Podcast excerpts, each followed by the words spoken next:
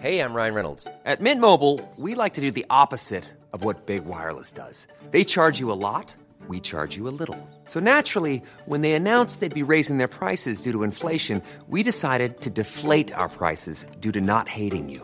That's right. We're cutting the price of Mint Unlimited from $30 a month to just $15 a month. Give it a try at mintmobile.com slash switch. $45 upfront for three months plus taxes and fees. Promo rate for new customers for limited time. Unlimited more than 40 gigabytes per month. Slows. Full terms at mintmobile.com.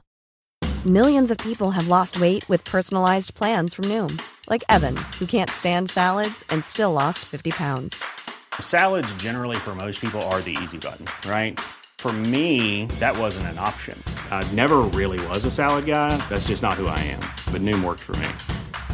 Get your personalized plan today at Noom.com. Real Noom user compensated to provide their story. In four weeks, the typical Noom user can expect to lose one to two pounds per week. Individual results may vary. Ciao a tutti. Ovviamente non sono Marco, ma come lui mi occupo di storia, anche se molto più recente. Tre anni fa ho iniziato ad ascoltare e ad amare Storia d'Italia e mi sono chiesto se fosse possibile per me condividere con un pubblico la mia grande passione per un periodo tragico della storia contemporanea che ha segnato profondamente la storia mondiale e che ha visto nella regione dove sono cresciuto, il Friuli Venezia Giulia, uno dei suoi luoghi cardine. Sto parlando della Grande Guerra, la Prima Guerra Mondiale. In un momento di particolare ispirazione ho preso coraggio e ho deciso, avrei prodotto un podcast. Così è nato La Guerra Grande, dove partendo dalle radici del conflitto vi racconto i fatti, i temi e i personaggi legati a uno dei più tremendi momenti che il genere umano abbia mai attraversato. Se siete interessati, trovate La Guerra Grande su Spotify, Spreaker, Google Podcast, Apple Podcast e Deezer. Buon ascolto di questo nuovo episodio di Storia d'Italia. Salute e salve e benvenuti alla Storia d'Italia, episodio 151. Giustiniano, il ritorno. Questo episodio è dedicato ad Alessandro Gabriele, mecenate a livello Marco Polo dal lontano primo marzo 2020. Alessandro allora mancava poco a quel fatidico giorno in cui fummo ordinati tutti in casa. Te lo ricordi? Grazie di cuore per quello che fai da anni per me. Ormai da mecenate sei diventato vero e proprio produttore del podcast. Per avermi convinto al prossimo, ormai vicinissimo grande passo, devo ringraziare i 445 mecenati su Patreon, Taipei, YouTube e sul mio sito. Meno 55 al viaggio a Costantinopoli. Tra questi devo ringraziarne diversi di nuovi e anche altri che hanno aumentato il livello e sono passati a Taipei in particolare a livello Leonardo da Vinci, Alessandro Costamagna e Dario Schiavon, a livello Galileo Galilei, Jacopo B93, Federico, Lorenzino, Marco Abbasciano, Marco Fante, Filippo Fossi e Paolo Trabattoni. Ringrazio anche a livello Marco Polo Francesco Galarati, Alessandro VMH, Daniele Guarnieri, Lorenzo Sartori, Luca Di Cristofaro, Gabriele Oppi e Matteo da Verona, Grazie Matteo per la guida a Verona e grazie al babbo per la storia del guano a San Zeno. Molto interessante. Se volete potete unirvi alla banda dei 445 folli mecenati che ha deciso di spingermi al grande passo, o se avete un certo senso dell'umorismo non c'è momento migliore di cancellare il vostro supporto. Comunque vada, se volete sostenermi sapete dove mi potete trovare. Negli ultimi episodi abbiamo portato la nostra narrazione fino al 685, la morte di Costantino IV, imperatore dei Romani. Abbiamo anche visto come Muawiyah sia una figura centrale della storia sia araba che dell'intero Mediterraneo. Con questo episodio entriamo nell'ultima fase del VII secolo.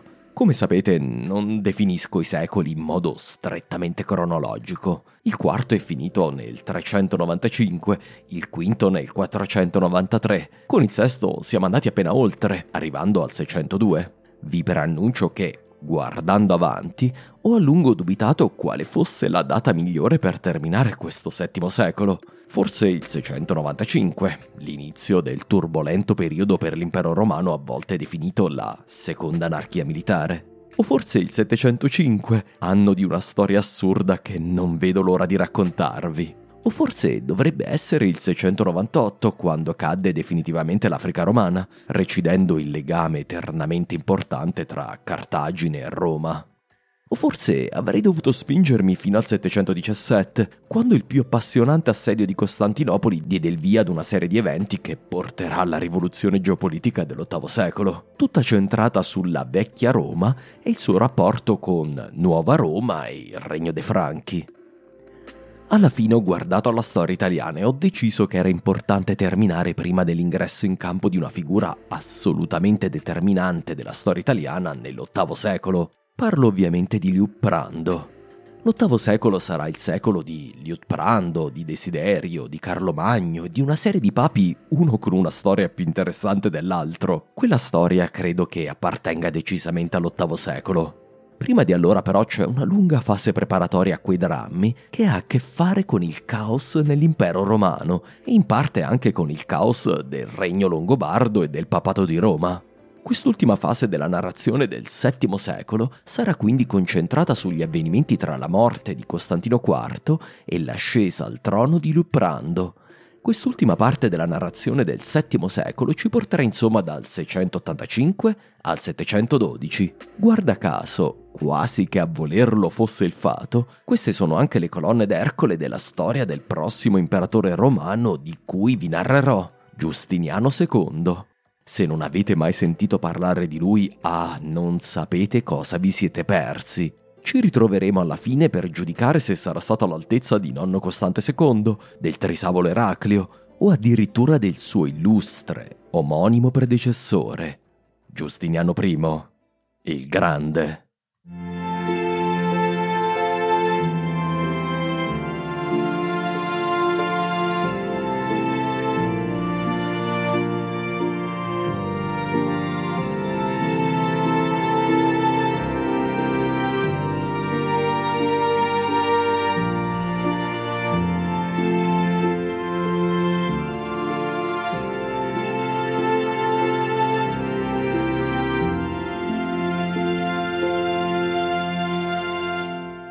cosa da dire su Giustiniano II è che è assai curioso che si chiami così. La dinastia di Eraclio, come molte case reali di ogni tempo, usava in sostanza alcuni nomi ricorrenti. Eraclio, Costantino, Tiberio, Gregorio, un po' come i Windsor di solito si chiamano William, Harry e quasi mai Charles, perché è un nome che porta decisamente sfiga. Ma dico io, cosa stava pensando sua madre quando glielo ha dato? Comunque sia, è quantomeno curioso che il primogenito maschio, nato nella porpora, discendente di Eraclio, il fondatore della dinastia, prendesse un nome che richiamava così palesemente la vecchia dinastia al potere durante il VI secolo. Sembra quasi un atto di ribellione di papà Costantino nei confronti della famiglia, ma ahimè non ho modo di giustificarla o di spiegarla.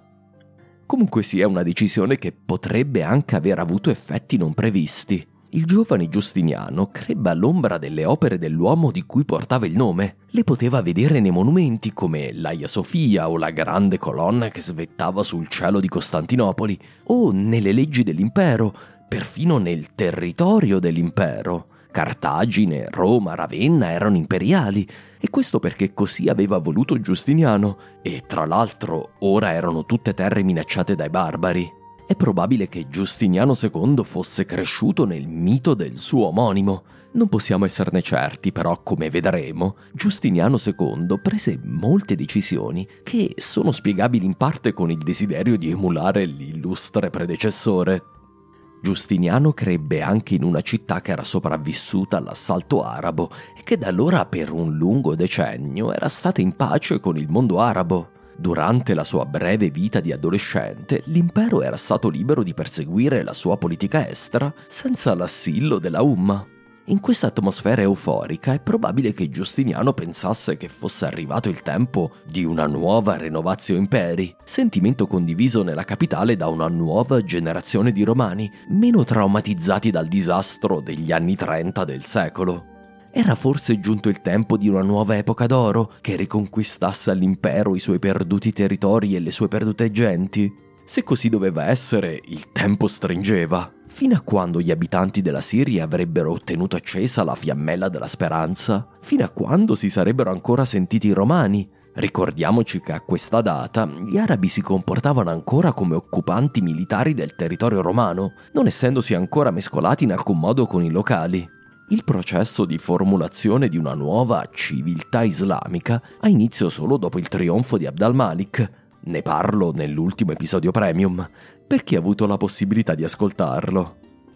Quanto agli arabi, all'ascesa di Giustiniano II al trono, erano ancora impegnati in una sanguinosissima guerra civile che li avrebbe tenuti occupati ancora per molti anni. Poco prima della sua morte, Costantino IV aveva stretto un accordo con Abd al-Malik, il nuovo Amir al-Mominin degli arabi di Siria, impegnato com'era contro forze tradizionalmente legate allo Hijaz e all'Iraq, due aree sempre avverse agli Omayyadi.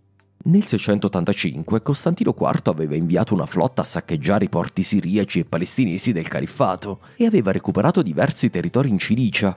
Alla fine Abd al-Malik si era arreso e aveva accettato l'accordo di pace proposto da Costantino IV. Un tributo da parte della Umma di mille solidi, uno schiavo e un cavallo ogni giorno, almeno fin tanto che fosse durata la tregua. Ah, tra l'altro, probabilmente i mille solidi, lo schiavo e il cavallo erano pagati annualmente. Non credo che a Costantinopoli arrivasse ogni giorno uno schiavo a cavallo con un sacco di mille solidi sull'animale. Era un accordo vantaggioso per l'impero, ma Giustiniano voleva di più. La tregua sottoscritta con Abd al-Malik non si estendeva ai suoi rivali della seconda fitna. Subito dopo arrivato al trono, Giustiniano II inviò quindi lo stratigos Leontios del tema degli Armeniacon in una missione militare nel Caucaso. Sfruttando la buona congiuntura militare, Leontios riuscì a sconfiggere gli arabi e a riportare l'Armenia all'obbedienza imperiale. Non solo, Leontios invase anche territori che non vedevano armate romane da decenni, dai tempi di Eraclio, la Lazica, l'Iberia, l'Albania. In sostanza tutto il Caucaso tornò ad allearsi con l'impero e a contribuire con alcune tasse all'esausto tesoro imperiale.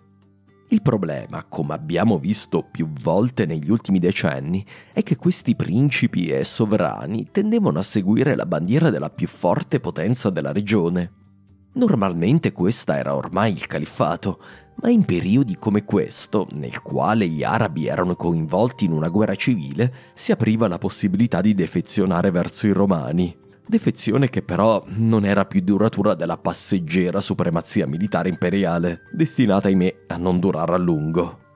Comunque la conquista del Caucaso alimentò i sogni di grandezza di Giustiniano, come la prudenza di Anastasio aveva fornito a Giustiniano I i mezzi finanziari per un'ambiziosissima politica estera, così, in proporzione, la prudenza di Costantino IV e i primi successi nel Caucaso diedero le munizioni ideologiche che Giustiniano aveva bisogno per le sue ambizioni. Eppure l'imperatore aveva comunque bisogno di più fondi se voleva continuare a ricostruire la grandezza dell'impero. A tal fine impiegò il suo Giovanni il Cappadoce. Ricordate il potentissimo e abile ministro delle finanze di Giustiniano I? Nel caso di Giustiniano II abbiamo due ministri finanziari, Stefano il Persiano e Teodoto l'Eremita, capaci a quanto pare di scartabellare nei registri fiscali dell'impero per tosare la classe senatoriale in modo più efficace ed efficiente classe dirigente che iniziò prevedibilmente a detestare cordialmente Giustiniano II. D'altronde si sa, a nessuno piace pagare le tasse. Anche in questo, a quanto pare, il nostro Giustiniano imitava il suo omonimo. Gli ultimi anni di vigile pace prima del trionfo di Abd al-Malik nella grande guerra civile araba, ovvero tra il 687 e il 690, furono spesi da Giustiniano, prevedibilmente, nella riconquista dei Balcani. L'imperatore inviò in quest'area il Trachesion Tema e mosse alla conquista dei territori tra Costantinopoli e Tessalonica, lungo la via Ignazia. Questi erano territori persi a slavi e bulgari l'imperatore ebbe ancora più successo del padre, schiacciando in particolare gli slavi. L'imperatore tornò nella capitale avendo ottenuto la sottomissione di molte tribù slave. In pieno stile imperiale romano, Giustiniano spostò gli slavi catturati verso il confine con il califfato, con il compito di popolare la dilapidata frontiera e fornire reclute alla bisogna per l'esercito. Tutto questo era un po' come un esercito di Goti. per intenderci. Inserite gong di musica preoccupante da chi conosce come finisce di solito una storia di questo tipo.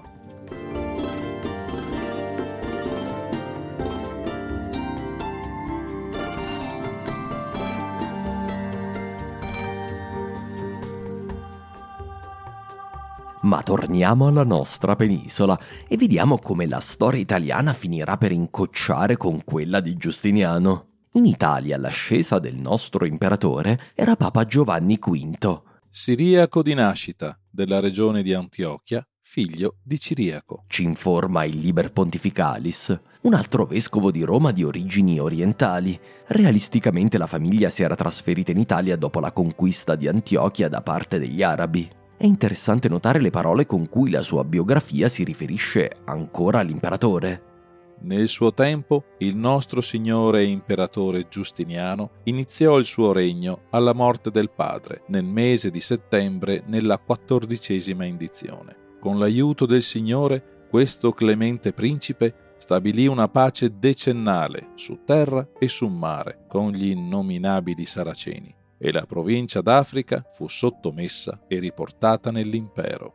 Notate come deferente nei confronti dell'imperatore? Questa nota farebbe riferimento ad una vittoria riportata dai romani e dai loro alleati berberi contro gli arabi di Kairawan, in Tunisia, vittoria che portò provvisoriamente ad una migliore situazione militare nell'esarcato d'Africa. Lo riporto solo per dimostrare che non è affatto vero che i romani cedettero facilmente e rapidamente l'Africa agli arabi. Questi ultimi se la dovettero conquistare con i denti, anche se il tramonto della potenza romana in Africa non è ahimè molto lontano. Pochi mesi dopo, nell'agosto del 686, Giovanni V era già morto. La sede di San Pietro rimase vacante per due mesi e questa volta non tanto per la necessità dell'approvazione imperiale, eliminata due anni prima da Costantino IV, ma a causa, io credo, della stessa riforma elettorale voluta da Costantino. Ricordiamo infatti che Costantino aveva esteso il suffragio del vescovo di Roma alla milizia romana. In tempi antichi i vescovi erano stati sempre eletti dalla popolazione. In che modo, ahimè, non lo sappiamo, perché l'enorme città tardo-antica certamente non prevedeva di far votare tutte le centinaia di migliaia di cristiani ad ogni elezione di papa. Ma la grande città tardo-antica era morta con la guerra greco-gotica nella povera e derelitta città di fine VI e inizio VII secolo, quel poco di classe dirigente rimasta a Roma era ormai transitata sempre di più verso il clero, che a sua volta aveva preso ad eleggere il successore di San Pietro, anche se coinvolgendo sempre il popolo di Roma, in generale probabilmente i più importanti laici della città. Eppure nel corso del VII secolo, come abbiamo visto più volte, si era andata sviluppando una nuova classe dirigente romana, legata a stretto filo con l'esercito. Gli ufficiali imperiali inviati dall'Oriente tendevano a mettere radici, acquistando proprietà nel Ducato romano e finendo per inserirsi nella classe dei proprietari terrieri locali. La Chiesa, a sua volta, impossibilitata a coltivare le sue immense proprietà terriere e con la necessità di difenderle dai Longobardi, aveva preso a dare in affitto vasta parte del suo patrimonio a questa nuova classe di ufficiali imperiali, e questo con il meccanismo dell'enfiteusi. L'enfiteusi è un contratto con il quale il proprietario, la Chiesa per esempio, affida all'enfiteuta il diritto di godere di un fondo agricolo, normalmente a vita, ma il contratto può anche essere perpetuo. L'enfiteuta ha però l'obbligo di migliorare il fondo e di pagare un canone di affitto, in denaro o in quota del raccolto. Con questo meccanismo la Chiesa metteva a frutto beni che magari non riusciva a coltivare, ma in realtà si garantiva anche delle spade per la difesa del ducato. È un meccanismo destinato ad avere una grande fortuna nell'VIII secolo e poi soprattutto in epoca carolingia. A fine VII secolo ormai nel Lazio si era formata quell'aristocrazia di origini militari che sarà una componente determinante della società romana fino al XIX secolo e oltre. Una classe che voleva far sentire la sua voce. Cito qui l'opinione del celebre storico Paolo De Logu. A Roma l'esercito locale divenne rapidamente parte costitutiva della società cittadina, dando origine a un ceto, la milizia, distinto dal popolo. Essa aveva organizzazione corporativa, con capi che affiancarono i magistrati civili e i gruppi dirigenti del clero nel governo della città. Questa classe sociale ovviamente inviava alcuni rampolli a servire nella Chiesa, pertanto influenzando indirettamente le elezioni dei pontefici, ma tutto questo non le bastava più. Se il Papa doveva essere la guida del Ducato romano, spirituale sì, ma anche politica e militare, allora la milizia voleva un ruolo nella scelta del capo. Questo ruolo gli era stato concesso da Costantino IV, probabilmente con l'obiettivo di legare l'esercito ducale romano alla politica e al sistema imperiale. Costantino, lo ricorderete, aveva preferito la carota al bastone della coercizione. Gli effetti si videro alle prime elezioni in cui la milizia partecipò direttamente. Per la scelta del successore di Giovanni V, la classe dirigente romana si spaccò in due. Il clero voleva l'arciprete Pietro, mentre la milizia preferiva un certo Teodoro, secondo nell'ordine di importanza all'interno della Chiesa romana. Leggiamo il Liber Pontificalis. Il clero si radunò fuori dalle porte della Basilica Costantiniana. San Giovanni e Paolo. E attese lì perché i rappresentanti dell'esercito impedirono l'ingresso chiudendo a chiave le porte. In contemporanea, l'intero esercito si radunò nella Basilica di San Lorenzo, il primo martire, per eleggere Teodoro. Nessuna delle due fazioni voleva cedere e i negoziatori fecero la spola tra i due, senza successo. Allora i sacerdoti e il clero decisero di adottare un piano. Entrarono nel palazzo del Laterano ed elessero il terzo membro del clero in ordine di importanza. Il nostro terzo candidato era un siciliano figlio di un emigrante dalla Tracia, come al solito una regione orientale dell'impero. Il suo nome era Conone, o in latino Conon. No, non riesco ad immaginarmelo in altro modo che come Conan il barbaro. L'esercito l'aveva avuta vinta, bloccando Pietro, ma alla fine era stato il clero ad eleggere il successore di Giovanni. Come ogni soluzione di compromesso, entrambe le fazioni erano scontente. Inoltre Conan, eh, pardon, Conon, era un uomo molto anziano. La scelta cadde su di lui anche con l'obiettivo di dare un bel calcio alla lattina. Infatti il papato di Conone fu molto breve, durò appena 11 mesi, dopo i quali i nostri eroi ebbero una nuova occasione per litigare. Questa volta però avrebbero finito per eleggere un papa più duraturo e molto più importante.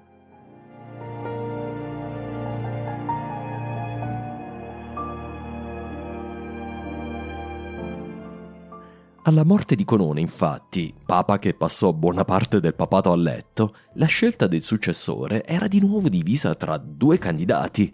Pascale, probabilmente sostenuto da una grossa parte del clero, e il succitato Teodoro, ex candidato dell'esercito.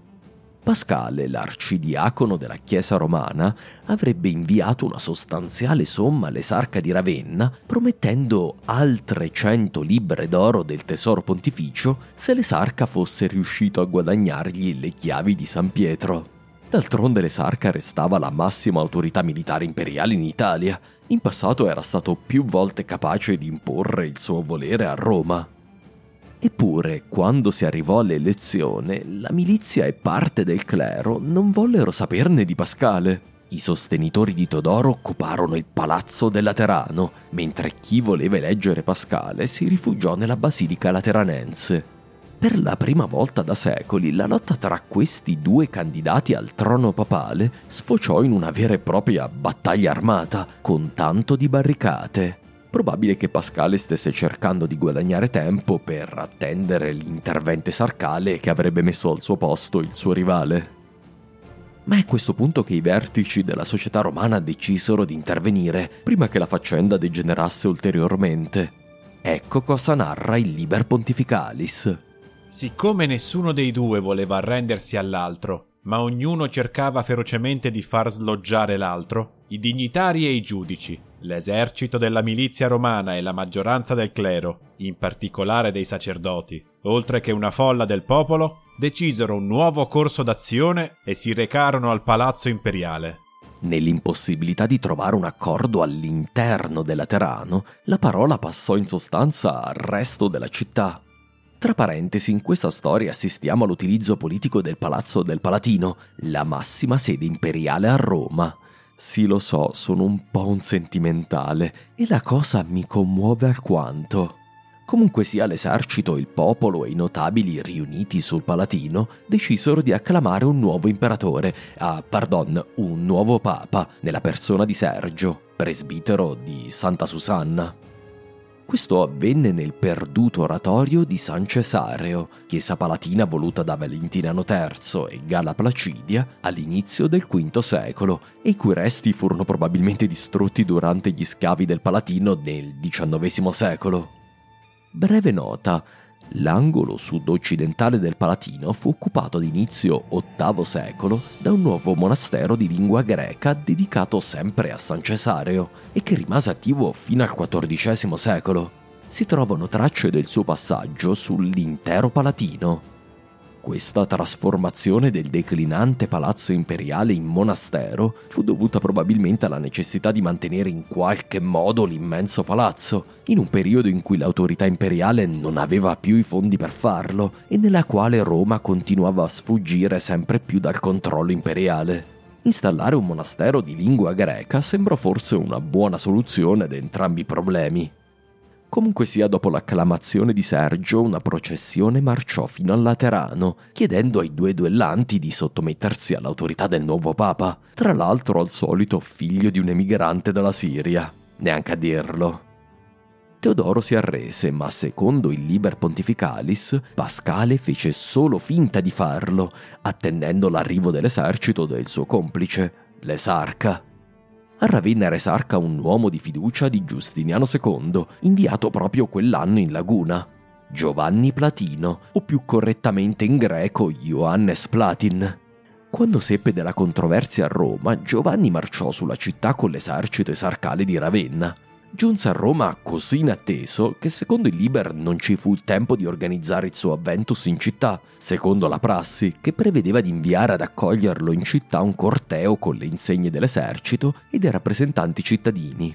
Giovanni Platino giunse a Roma come un fulmine, ma fu costretto a guardarsi intorno. Presto si rese conto che la città aveva ormai già deciso per Sergio la nuova Costituzione di Costantino IV gli impediva di rimuovere il Papa, non ne aveva più l'autorità, mentre l'ostilità dell'esercito romano sconsigliava un colpo di mano militare.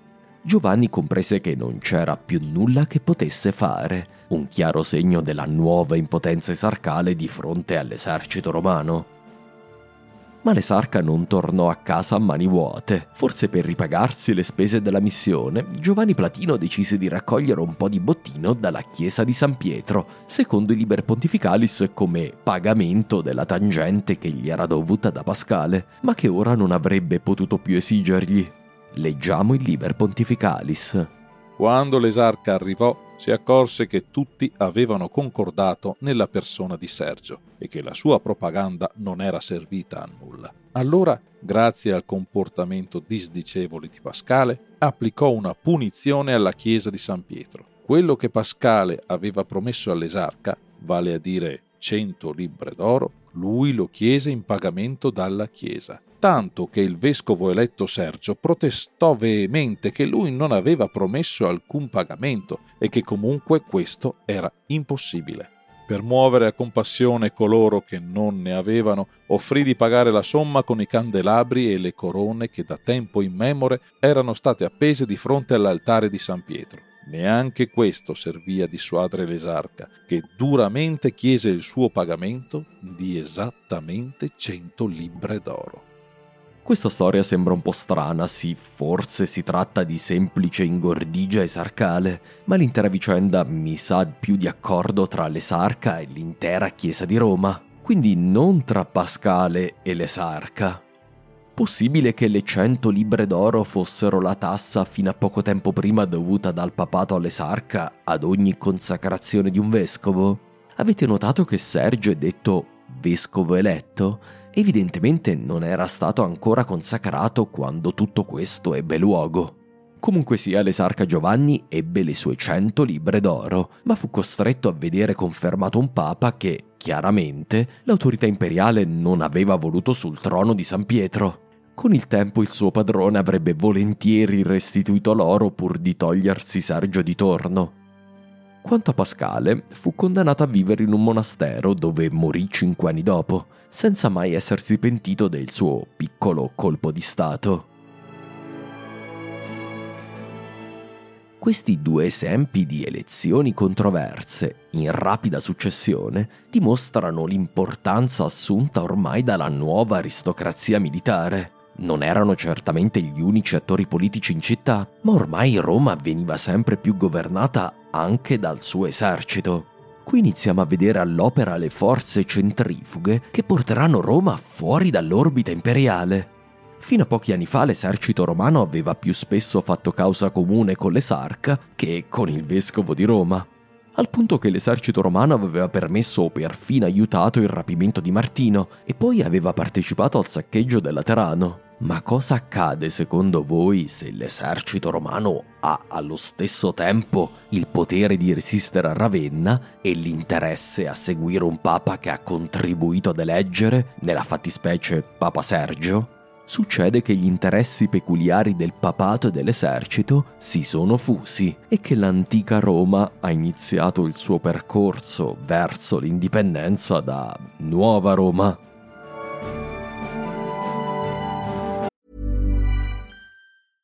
Ryan Reynolds here from Mint Mobile. With the price of just about everything going up during inflation, we thought we'd bring our prices down.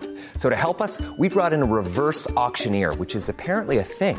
Mint Mobile unlimited premium wireless. Ready to get 30, 30, bit to get 30, bit to get 20, 20, 20, bit to get 20, 20, bit to get 15, 15, 15, 15 just 15 bucks a month. So, Give it a try at mintmobile.com/switch. slash $45 upfront for three months plus taxes and fees. Promo rate for new customers for limited time. Unlimited more than 40 gigabytes per month. Slows. Full terms at mintmobile.com.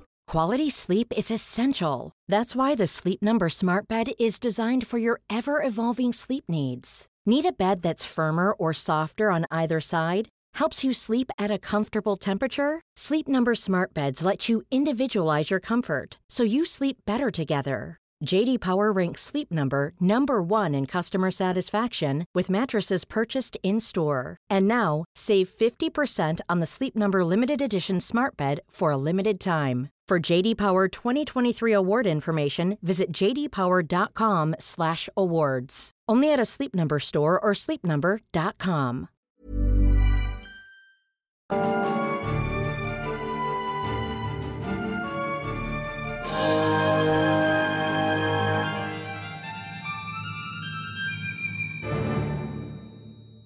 Prima dei drammatici anni di Sergio, durante ancora il breve papato di Conone, il papato ricevette da Nuova Roma un altro regalo imperiale, nella tradizione ormai inaugurata da Costantino IV. Si trattava di una forte riduzione delle tasse dovute dalla Chiesa in Bruzio e Lucania, così come Costantino IV aveva già ridotto le tasse imperiali sui latifondi della Chiesa romana in Sicilia e Apulia. Evidentemente Giustiniano II voleva ingraziarsi il papato, e questo perché aveva in testa di imitare Giustiniano il Grande su un altro piano. Intendeva indire un concilio ecumenico della Chiesa. Forse vi sembrerà strano, non abbiamo d'altronde appena assistito al concilio ecumenico VI, quello che ha messo fine alla controversia sul monotelismo? Ebbene sì, a quanto pare l'imperatore era determinato ad imprimere in qualche modo il suo volere sulle decisioni della Chiesa. Una delle sue prime azioni d'altronde fu di ripubblicare gli atti del Sesto Concilio, a suo dire non correttamente redatti alla fine delle sessioni. Subito dopo fece scandagliare le questioni teologiche aperte, a caccia di una ragione per indire un nuovo concilio. Una qualunque ragione.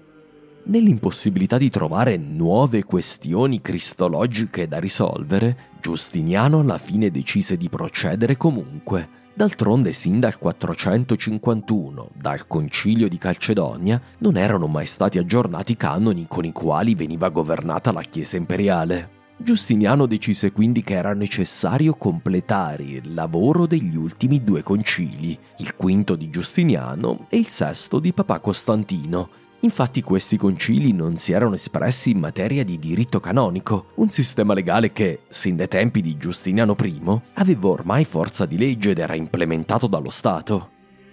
Dunque, mentre Abd al-Malik terminava la sua opera di consolidamento del califfato Mayyad, riportando l'orologio geopolitico sull'ora infausta per l'impero, Giustiniano era quindi impegnato ad indire il suo concilio. D'altronde i romani utilizzavano sempre le pause dei combattimenti per discutere di religione. Ormai penso che ci siate abituati.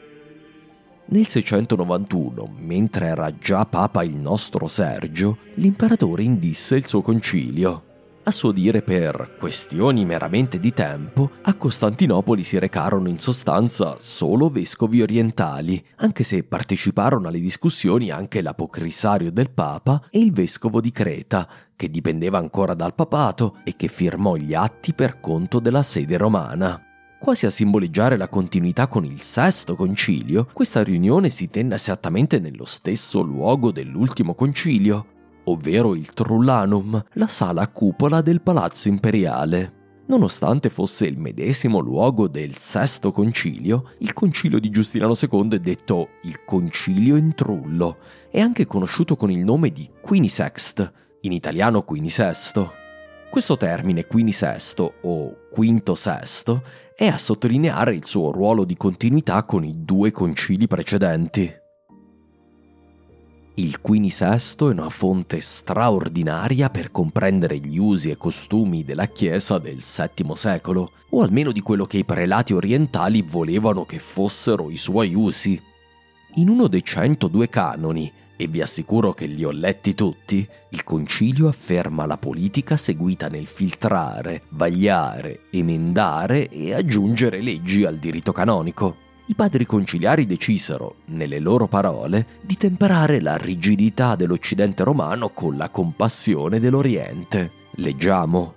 Ora, mentre la Santissima Chiesa romana si propone di osservare la regola canonica nella sua esatta perfezione, noi qui nella nostra città imperiale, sotto la protezione del trono celeste, manteniamo la regola della bontà e della temperanza. Abbiamo così deciso di mescolare le due tradizioni, così come hanno fatto i nostri padri e come richiede l'amore di Dio, affinché né la dolcezza cada nella licenza, né la severità diventi eccessiva durezza. Questo testo afferma senza ambiguità che la Chiesa imperiale ha più tradizioni, quella romana e quella imperiale, e che se deve esserci una regola canonica che valga per entrambe, le due tradizioni vanno unite tra loro. È un modo obliquo, ma efficace, di negare il primato sull'intera Chiesa universale che Roma cercava di affermare e questo basandosi proprio sulla sua rigida interpretazione dei dogmi e sulla pretesa di essere la sola sede apostolica. Ho il sospetto che questo canone sia stato particolarmente inviso a Papa Sergio, assieme al canone 36, che riconfermava l'ordine di precedenza delle chiese imperiali. Non si trattava di una novità, ma era un modo per dire a Roma che poteva anche avere un posto onorifico nella Chiesa imperiale, ma aveva comunque gli stessi privilegi della Chiesa di Costantinopoli. Leggiamo. Rinnovando le promulgazioni dei 150 padri riuniti nella nostra città imperiale, protetta da Dio, e quelle dei 630 che si riuniscono a Calcedonia, decretiamo che la sede di Costantinopoli avrà uguali privilegi con la sede dell'antica Roma e sarà altamente considerata nelle questioni ecclesiastiche. Dopo Costantinopoli verrà la sede di Alessandria, poi quella di Antiochia e poi la sede di Gerusalemme. Una delle questioni più importanti del Quinisesto, affermata in diversi canoni, ha a che fare con il matrimonio nel clero. In generale nella Chiesa orientale si era affermato l'uso che nessun chierico, dal suo diacono al vescovo, potesse sposarsi dopo aver preso i voti, questo però non si estendeva ai matrimoni già contratti, che invece restavano validi, anzi dovevano restare validi. Tra parentesi, questa è la regola che le chiese ortodosse seguono ancora oggi. I sacerdoti, i diaconi e i suddiaconi già sposati possono mantenere le loro mogli, vivere con loro, condividere liberamente il letto, con l'esclusione, attenzione, dei giorni in cui debbono ufficiare messa. A questa data non era impossibile diventare sacerdoti o diaconi se si era sposati, ma si era affermato già nel VII secolo l'uso di respingere la propria moglie all'atto della consacrazione. Il Quinisesto nel canone tredicesimo usa parole molto dure contro questa devianza occidentale. Sappiamo che è stato tramandato come regola della Chiesa romana che coloro che sono ritenuti degni di essere promossi al diaconato o al presbiterio promettano di non convivere più con le loro mogli. Noi, preservando l'antica perfetta regola e l'ordine apostolico, vogliamo che i matrimoni legittimi degli uomini che sono negli ordini sacri siano da questo momento in poi mantenuti. In nessun modo si sciolga l'unione con le loro mogli, né siano privati del loro rapporto reciproco. Come dice il Vangelo, ciò che Dio ha congiunto nessuno lo separi. Si tratta di una condanna degli usi romani che deve essere stata di nuovo particolarmente indigesta a Sergio. I canoni coprono un incredibile ventaglio di comportamenti e questioni, segno dell'ambizione del Quinisesto vengono condannate diverse devianze della Chiesa armena, che tendeva per esempio a consacrare preti solo di alcune famiglie nobiliari, e viene anche affrontata la questione dell'organizzazione ecclesiastica. Si conferma che l'imperatore ha il diritto di modificare le circoscrizioni ecclesiastiche, ovvero cambiare i confini delle diocesi, elevare o abolire diocesi, perfino cambiare i confini tra i vari patriarcati. In sostanza l'imperatore può adattare la geografia ecclesiastica alle mutate condizioni della geografia delle strutture civili. La chiesa della città di Roma avrà molto a patire, presto, proprio a causa di questo canone. Secoli più tardi, durante la lotta per le investiture, la Chiesa romana arriverà a contestare questo privilegio imperiale, decidendo che non sia compito dello Stato di definire i confini della geografia ecclesiastica posizione che oggi ci pare assolutamente normale. Nella tradizione imperiale però la Chiesa non era un ente separato dallo Stato, e questo almeno dai tempi di Costantino. Per molti versi la Chiesa era uno degli organi pubblici dello Stato e l'imperatore, in quanto supremo arbitro dell'impero, aveva tutti i diritti di modificarne l'organizzazione e l'organigramma. Quanto ai comportamenti personali, nel Quinisesto ai chierici è richiesta una condotta più rigida rispetto al passato. Sono innanzitutto proibiti piaceri più laici, come le corse dei cavalli, le case da gioco, l'usura, le taverne o portare vestiti diversi da quelli prescritti per il clero. Un esempio? Il canone 24. Nessuno che sia nell'ordine sacerdotale, né alcun monaco, è autorizzato a partecipare a corse di cavalli o ad assistere a rappresentazioni teatrali. Che sia stato necessario scriverlo e ribadirlo ci conferma che chiaramente molti sacerdoti e monaci partecipavano ad entrambi. Ai chierici sono proibite anche le attività del settore oreca. Che a nessun chierico sia permesso di mantenere un esercizio pubblico. Infatti, se non è permesso entrare in una taverna, ancor di più è proibito servire gli altri in una taverna. I canoni cercano di costruire anche una società più morale o moralistica. Viene proibito a tutti, tassativamente, il gioco d'azzardo, un canone che temo fece la fine delle grida manzoniane. È proibito anche l'aborto, ma a differenza degli antiabortisti contemporanei, la preoccupazione del legislatore in questo caso non era tanto non solo evitare la morte di una nuova vita, ma anche la probabile morte della madre. L'aborto d'altronde ai tempi era una pratica molto pericolosa, spesso imposta alle donne dagli uomini. Nei canoni era proibito portare inoltre acconciature troppo appariscenti o consultare degli indovini. Infine agli studenti dell'Università di Costantinopoli si intima, ribadisco, intima, di smetterla con i travestimenti, se capite cosa intendo. A quanto pare quello dei trans in università era un problema molto sentito. Interessante che si puniscano molte usanze pagane, segno che, ancora a fine VII secolo, queste non erano del tutto scomparse. Ad esempio il canone 94, noi decretiamo la scomunica a coloro che prestano giuramento pagano. È anche proibito celebrare feste pagane come Bota, una festa in onore degli imperatori che si svolgeva il 3 gennaio, oltre alle calende e ai Brumalia, un'antica festa romana che in Oriente era diventata una sorta di Natale pagano. I Brumalia d'altronde erano molto popolari e, a dispetto dei canoni del Quinisesto, sono attestati fino almeno al sacco di Costantinopoli del 1204. Tutte queste feste avevano mantenuto a questa data una parte dei loro rituali pagani, pertanto erano particolarmente invise alla Chiesa. Ma leggiamo l'intero canone 62 perché lo trovo interessantissimo. Vogliamo che siano aboliti dalla vita dei fedeli le cosiddette calende e quelle che sono chiamate bota e brumalia. Lo stesso valga per le danze pubbliche delle donne, che possono fare molto male e generare malizia. Inoltre proibiamo alla vita cristiana le danze fatte in onore di quelli che i greci, falsamente, chiamano dei e che vengono eseguite secondo le pratiche antiche e non cristiane. Qui il testo fa la solita distinzione tra romani cristiani e greci pagani. Oggi per noi questo è quasi incomprensibile, ma al tempo i cittadini dell'impero di lingua greca e religione cristiana erano appunto romani i pagani di lingua greca invece erano detti elleni, che vuol dire greci in lingua greca, ovviamente.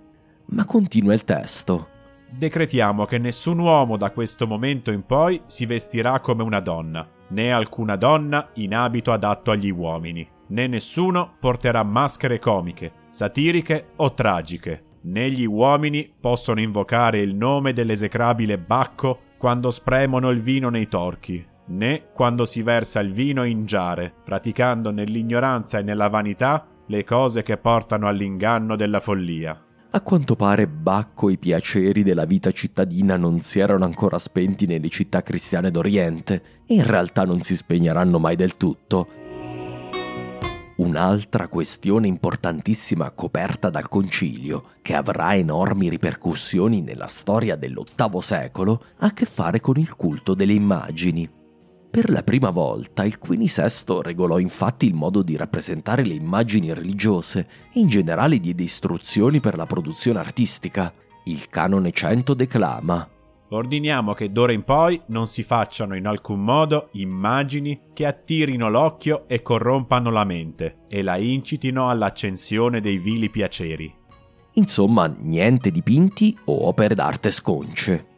Il fatto che occorresse questo canone ci dice che opere d'arte di questo tipo venivano ancora realizzate nel VII secolo, ancora una volta una tipica influenza pagana sulla cultura romana.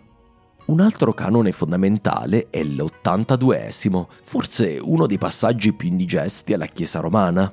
Questo canone proibisce tassativamente la rappresentazione di Gesù Cristo in forma di agnello si fa riferimento nel testo alle venerabili icone, uno dei primissimi segni che le icone fossero davvero venerate. Secondo la storiografia moderna era una tendenza nuova del VII secolo, ma su questo punto ci torneremo. Non temete. Comunque sia, questo canone stabilisce in sostanza che Dio va rappresentato in forma umana, così come i santi sono rappresentati in forma umana. Questa preoccupazione con la rappresentazione di Gesù, in un canone che è evidentemente innovativo rispetto al passato, sembra essere derivato direttamente dall'imperatore. Come vedremo, Giustiniano II riformò perfino la moneta, per la prima volta nella storia cristiana rappresentando Gesù direttamente sui solidi imperiali. È contro questa codificazione del modo di rappresentare la divinità che si affermerà l'iconoclastia nell'VIII secolo. Ah, come ci divertiremo nei prossimi cento anni.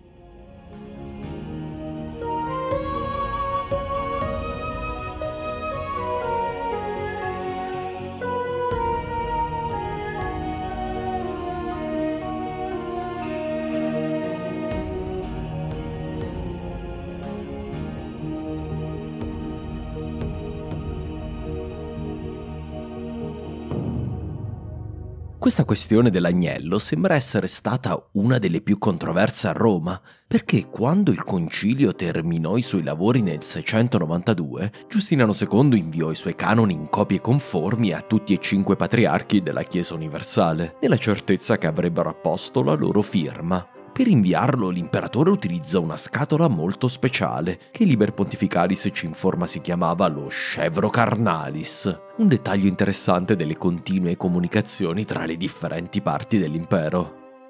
Quando lo Scevro Carnalis giunse a Roma, Sergio, l'orientale Sergio decise immediatamente di opporsi con tutte le sue forze al Quinisesto. Non solo si rifiutò di firmare, ma rinviò la sua copia dei canoni a Costantinopoli senza degnare l'imperatore neanche di una risposta.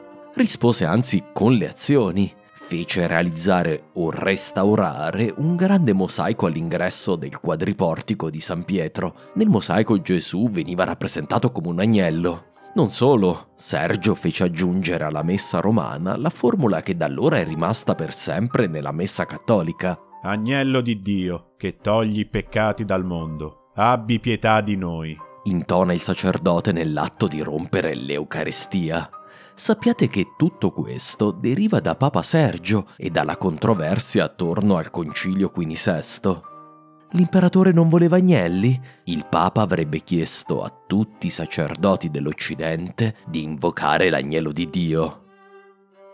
Perché ho passato tanto tempo a parlarvi di questo concilio? Un po' perché lo trovavo interessantissimo e giuro che ci sono tante altre perle nascoste nei suoi 102 canoni, ma soprattutto, come avrete intuito, perché ebbe delle conseguenze molto pratiche e decisamente importanti sulla politica italiana. Quando Sergio si mise di traverso, dicendo in sostanza a Giustiniano che il suo bambino era brutto, questo mandò su tutte le furie il giovane, impulsivo Giustiniano II. L'imperatore decise ancora una volta di imitare Giustiniano I e suo nonno Costante II. Se il vescovo di Roma non ubbidiva con le buone, bene, allora il Papa avrebbe dovuto subire la furia di cui era capace l'impero. In una sorta di avvertimento mafioso, Giustiniano fece arrestare alcuni collaboratori del Papa, facendoli trarre a Costantinopoli. Quando neanche questo mosse Sergio, Giustiniano decise di passare alle maniere forti, o meglio, ancora più forti. Il papato era stato ridotto all'impotenza ai tempi di Vigilio, portato prigioniero a Nuova Roma su ordine di Giustiniano il Grande. Suo nonno Costante II aveva fatto il bis con Martino, Vigile e Martino erano entrambi morti in esilio e la Chiesa romana si era dovuta chinare al volere di Costantinopoli. Come si dice, non c'è due senza tre? Per questa importante missione Giustiniano II si affidò ad uno dei suoi comandanti della Guardia Imperiale, il protospatarios Zaccaria, a quanto pare un uomo con una fama feroce. L'obiettivo? Raccogliere un numero sufficiente di truppe in modo da irrompere a Roma nel palazzo del Laterano, catturare Sergio e tradurlo in catene a Costantinopoli, come da tradizione. D'altronde siamo o non siamo nel papato bizantino? Eppure qualcosa di importante, qualcosa di fondamentale sta per accadere. L'Italia sta per iniziare il suo divorzio con l'impero romano. Innanzitutto va detto che Zaccaria sembra non aver fatto il solito giro. Non si recò insomma a Ravenna per raccogliere l'esercito esarcale e marciare con esso su Roma. È probabile anzi che Zaccaria si recò prima in Sicilia e poi di qui direttamente a Porto, per giungere a Roma con la massima sorpresa possibile. Con questo blitz Zaccaria riuscì ad entrare a Roma e a occupare la città, prendendo prigioniero il Papa all'interno del palazzo del Laterano, ma per qualche motivo non chiaro non riuscendo a tradurlo immediatamente a Costantinopoli. Segno forse che l'esercito romano era intervenuto per bloccare Zaccaria dall'entrare nel patriarchio lateranense, impedendo agli orientali di mettere le mani sulla persona del pontefice. A differenza del caso di Martino, di quando l'esercito imperiale aveva saccheggiato il patriarchio, pochi anni dopo, ora l'esercito reputava Sergio uno di loro. D'altronde aveva avuto un ruolo determinante nella sua elezione. Non solo gli ufficiali dell'esercito debbono avere inviati dei messaggeri per allertare le altre sedi imperiali in Italia, per la prima volta dai tempi di Giustiniano I, una ribellione italiana avrebbe bloccato un imperatore romano e sarebbe stato proprio contro un altro Giustiniano.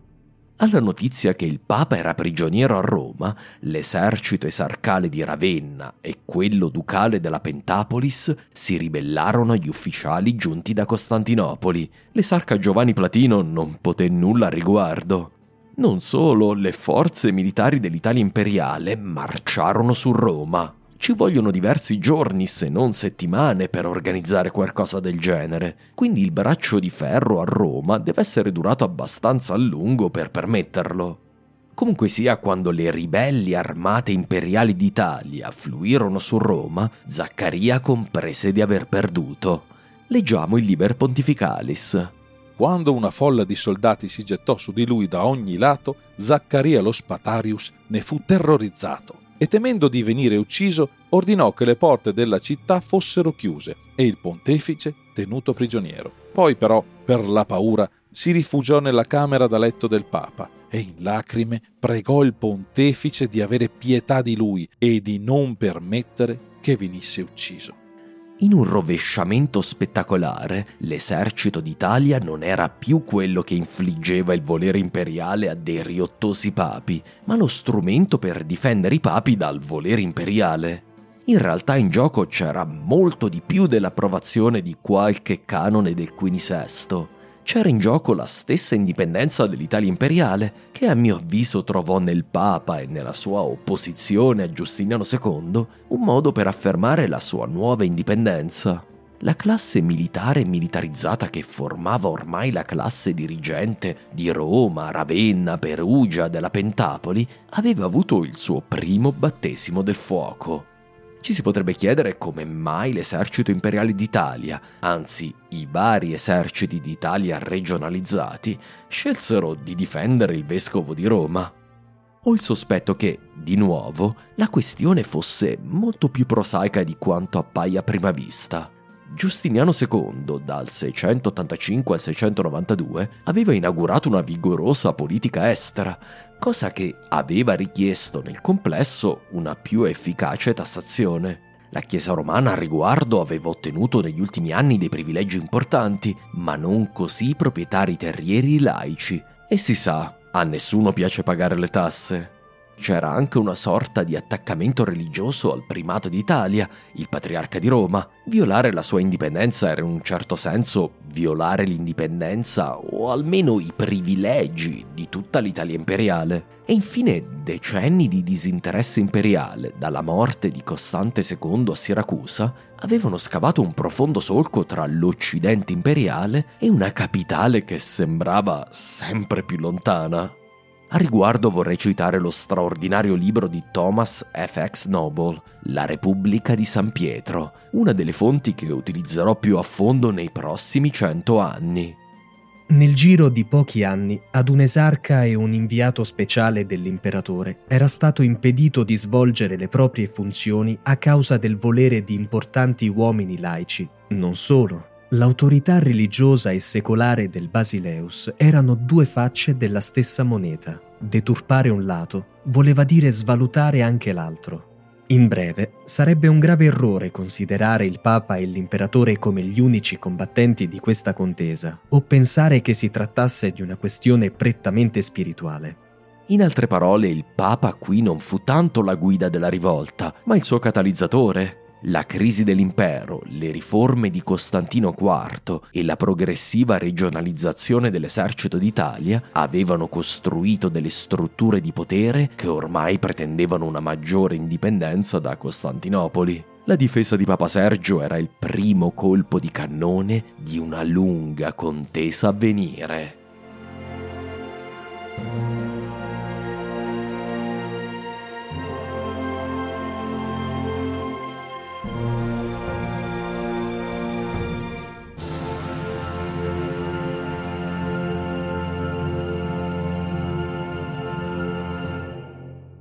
Grazie mille per l'ascolto.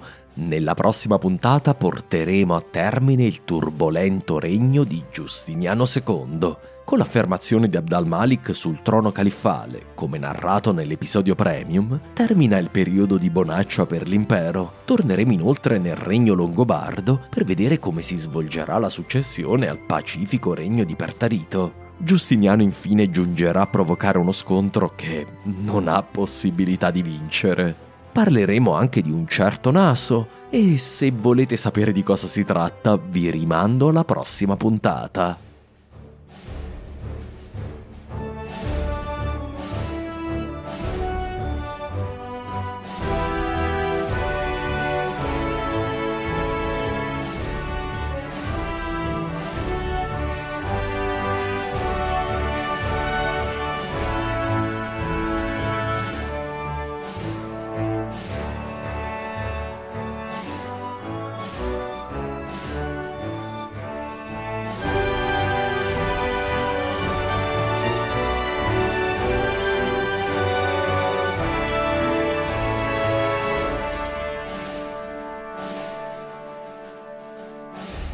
Grazie mille a tutti per l'ascolto in tutto questo lungo e complesso 2023, l'anno in cui è maturata la decisione di rendere questo podcast la mia unica attività. Tutto questo è merito vostro, certo di chi mi sostiene finanziariamente, ma anche di chi lo fa ascoltando semplicemente le puntate.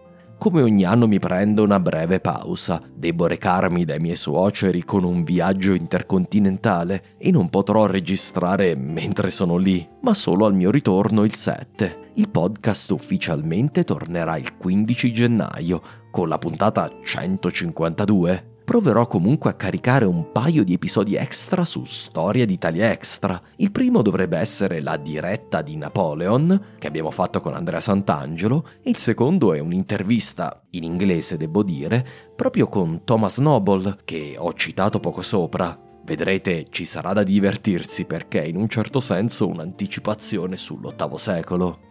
Inoltre vi informo che ho ricaricato la puntata 7, quella su San Nicola da Mira, con un nuovo audio e un miglior sottofondo musicale, nel caso vi sentiate nostalgici per i vecchi tempi andati del podcast. Per chi tra voi mi ascolta anche per studiare l'italiano, vi informo che avrò delle notizie per voi a riguardo del corso che sto realizzando con Davide Gemello. Più informazioni nel nuovo anno non resta altro che augurare a te, caro ascoltatore, un buon Natale o qualunque altra festa che allieti i giorni più bui dell'anno. Grazie mille per un fantastico anno assieme e ci rivediamo nel 2024, se così vorrai. Buone feste!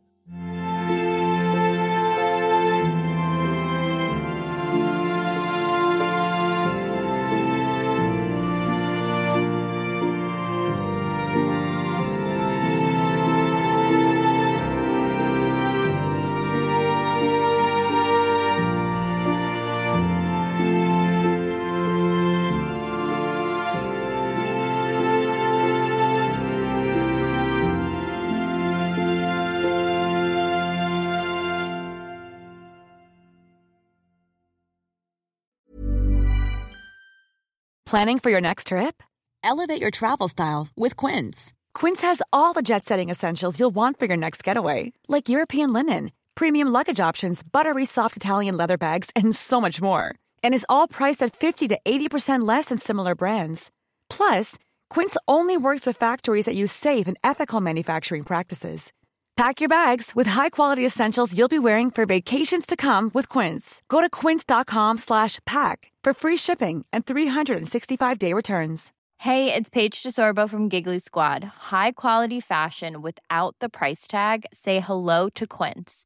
I'm snagging high-end essentials like cozy cashmere sweaters, sleek leather jackets, fine jewelry, and so much more. With Quince being 50 to 80% less than similar brands and they partner with factories that prioritize safe ethical and responsible manufacturing. I love that. Luxury quality within reach. Go to quince.com slash style to get free shipping and 365 day returns on your next order. quince.com slash style